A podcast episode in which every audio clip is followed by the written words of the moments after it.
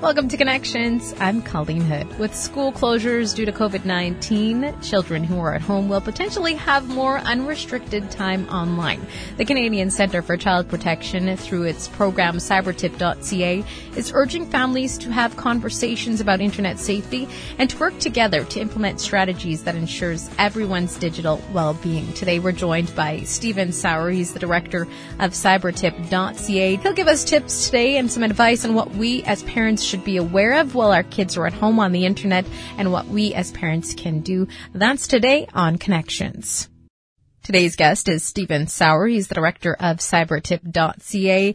And today he's helping us keep our children safe online while they're out of school. We are living in a very different time. We're going through the COVID-19 pandemic and a lot of kids are at home from schools and parents are looking for ways to entertain their children. And that's now going to include a lot more screen time, something that we're not used to hearing. Um, but a lot of parents are relying on that now to keep their children busy. Uh, what should parents be aware of as we head into this new world of using a lot more internet? Yeah, I think there's a few things that parents need to be aware of. I think the first thing is that, you know, kids are going to want to increasingly be um, online because they're going to be socially isolated from their friends.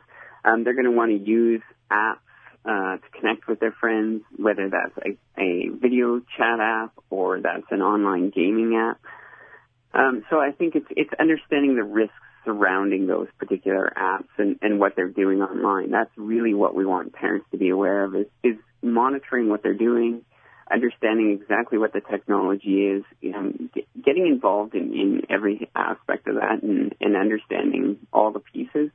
And then um, just making sure that they're providing good guidelines for their children. For those parents out there that are maybe introducing their children to the internet for the first time, what's some basic advice that you have for those parents?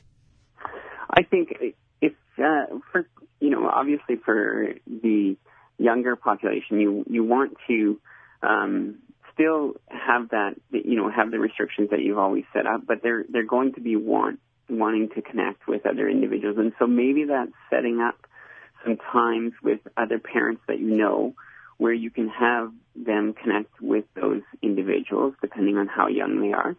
Um, you know, and they can connect with other children. They could go do that through apps like FaceTime or, um, you know, WhatsApp. And there's a variety of different chat apps out there. Um, and, uh, you know, in, in those cases, it could be short screen time where they're uh, engaged in those conversations and they kind of have that um, one-on-one time with the other kids that they know. Um, and and then if you are looking at exploring other options for them, you could um, start looking at some games that have um, just some basic online uh, activities. So looking at games that have no connectivity to other individuals, um, games that they might um, be interested in in terms of learning. Um, you know, so there's there's a wide thing range of things that you could be exploring with with younger children. Teenagers, they're struggling right now. Like you said, they want to socialize and they are turning towards the internet um, and such things like uh, TikTok. What are the challenges around there, and what are things that parents should be watching for when it comes to apps like that? Yeah, I think with with older children, what you want to do is you want to set up apps like that um, with them, right? Learn what the privacy settings are, what, what the various features are of the app, kind of get to understand it yourself, um, and walk them through how to set up the privacy settings on that particular app um, so that they are keeping their information and profiles uh, private. Um, and then it's, it's also teaching them, uh, uh, you know, about who to be connecting with, um, trying to manage and monitor what they're doing um, you know, with a, an app like TikTok, you have a live streaming aspect. You have um, video um, videos that you can upload, just small video clips. Um, and so I think for things like TikTok, you want to make sure that that anyone who has the um, you know has that app that they don't leave their profiles public, that they manage that, you know, that, that the kids don't have that access to other individuals. Um, and maybe it's just having those conversations about what, what's appropriate behavior on those apps. Um, so making sure that they're not, you know, talking sexually explicitly, um, making sure that they're not sharing videos that may be um, sexually explicit also talking to them about the fact that if they do run into something that they feel is inappropriate or uncomfortable, if there's a situation, um, not to be afraid to come to you and have that conversation and talk to you about that. Um, you're there to help as a parent, and so we want them to know that. What about when it comes to online gaming? I know a lot of games out there now include, I guess, areas that you chat and you send messages. What about situations like that? I think for that, um, what you want to be doing is, is again understanding what what the extent of that chat feature is on that particular game. So there are certain games that have limited chat features where you're allowed to send, you know, small messages, short messages. They may restrict exactly what is allowed to be said on those um, apps. Understanding that, and then there are games that uh, allow freedom of of any type of chat, that allow voice chat, that they allow text chat um, without any real uh, monitoring or uh, mediation. And so I think it's, it's understanding exactly what kinds of settings you can put on those particular apps um, with the chat features, understanding the the nature of the whole game itself and how people interact with one another. Um, you know, obviously, we, we want kids to understand that that things can happen on these apps and that they should um, they should let you know when when something inappropriate or um, you know something that they feel uncomfortable with have, occurs on that app, and and that you're there to help them, and then setting guidelines in terms of the time uh, that they're on those particular games, and and chatting with other individuals um, is also kind of key.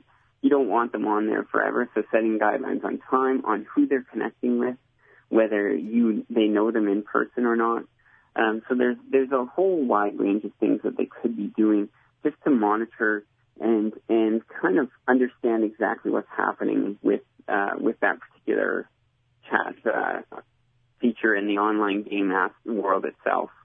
For parents that may be out there that are completely unaware of the dangers of the online world, what are some of the dangers and some of the things that parents should be looking for? So I think uh, the first thing when we talk about like apps that are live streaming or that have some sort of video component, it's understanding that, that once that live stream starts and or once that video is posted or that image is posted, that they don't have control over that.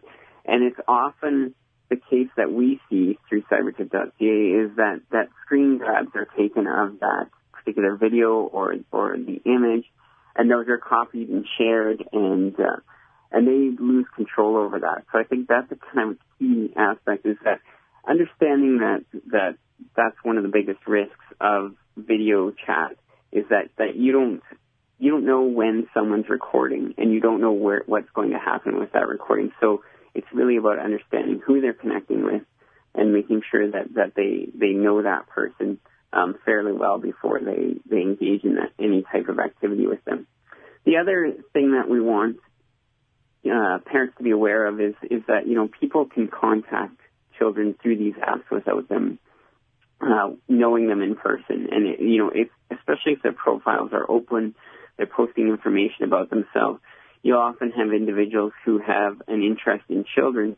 Um, connect with them, um, contact them through uh, either a friend request or some sort of message, and then engage with them. And, and then the other risk we see is that once they've begun that engagement, maybe on on a platform like an online game that seems more moderated, um, you know, less um, less open, a little bit more restricted, they will often try to move the children off of that particular platform onto a platform that's a little bit freer, that allows them to engage with them in a different way that they want to control and a little bit more. Um, you know, it, it could be a movement from an online game to a video chat app that um, that they now can then record that child on on that particular piece. And then the final aspect that I, I really think is important is understanding that that um, sexualized conversations or inappropriate conversations can occur on these apps, and and so it's it's monitoring what the chat is that's occurring, um, having conversations with your child about those pieces um, so that they have an understanding of what's appropriate behavior and what's inappropriate behavior on a particular app, and that, that you have an understanding of exactly who's engaging with them and what conversations are occurring. Now, Stephen, one of the biggest dangers that we keep hearing about on the internet is adults luring children for sexual purpose. Can you tell us a little bit more about that? Yeah, so what we see through the tip line to cybertip.ca, which is Canada's national tip line for reporting online child sex exploitation, is we see a lot of um, reports related to luring where adults are having sexual conversations with children um, in order to um, further sexually exploit or, or abuse them through online methods or even offline methods. So in the last um, last two years, we've seen more than 600 reports of luring cases related to uh, youth or children being sexually exploited online. Now that this to us is only the tip of the iceberg.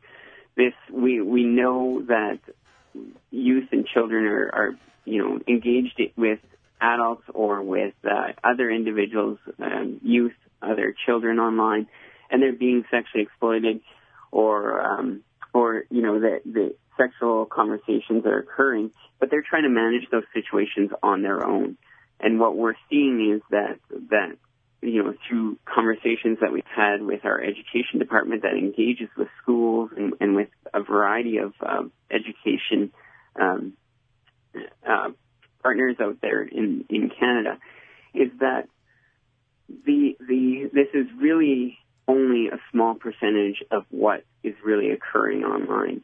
What we're seeing through the tip line is usually those that youth that are in crisis, and they're trying to, um, you know, they're trying to find a way to deal with the situation with, through reporting to us and, and get, getting some help. But in a lot of cases, youth are are trying to manage these situations on their own. They may not tell a parent, they may not tr- tell a trusted adult about the situation, and so we know it's happening a lot more than we think it is. For those who want to learn more about the resources available through cybertip.ca, how do they go about doing that? Well, the first step would be going to uh, cybertip.ca to our uh, our website. Um, on there, there are sections for um, internet safety to learn a little bit more um, about what their child might be engaging in online. Um, learn about the different uh, aspects of luring and the risks out there in terms of sexual exploitation and abuse online. Um, and then also we have a website called protectkidsonline.ca, which it provides uh, a direct um, link for parents to look at all aspects of online activity for youth and what the risks are for those different activities. And it really just provides a, a comprehensive guide in terms of, of what they should be doing and, and looking out for when their kids are engaging with online activities. And if someone is in the midst of something, what do they do? What's the first step they should take? They should go to cybertip.ca and report to us. Um, you know, if if it's a, a parent who's dealing with a situation um, related to their own child, definitely come into our report form. Um, we have an online report form. We also have a toll-free line that we operate um, that they can call and they can get some advice. Um, or if, if the situation is really immediate, urgent, um, contact police and let them know about the situation. Um, we want them to get the help they need right away. Are there any other resources out there that are available for parents as we deal with this new situation?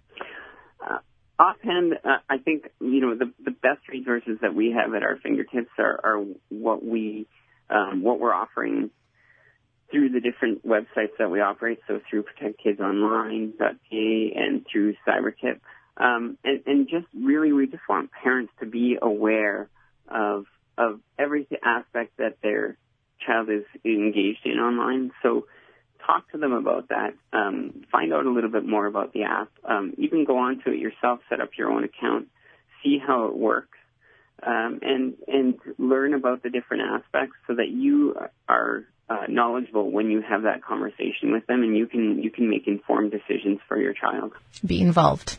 Yes, absolutely. Thanks so much, Stephen, for all of that great advice. And again, that website is cybertip.ca.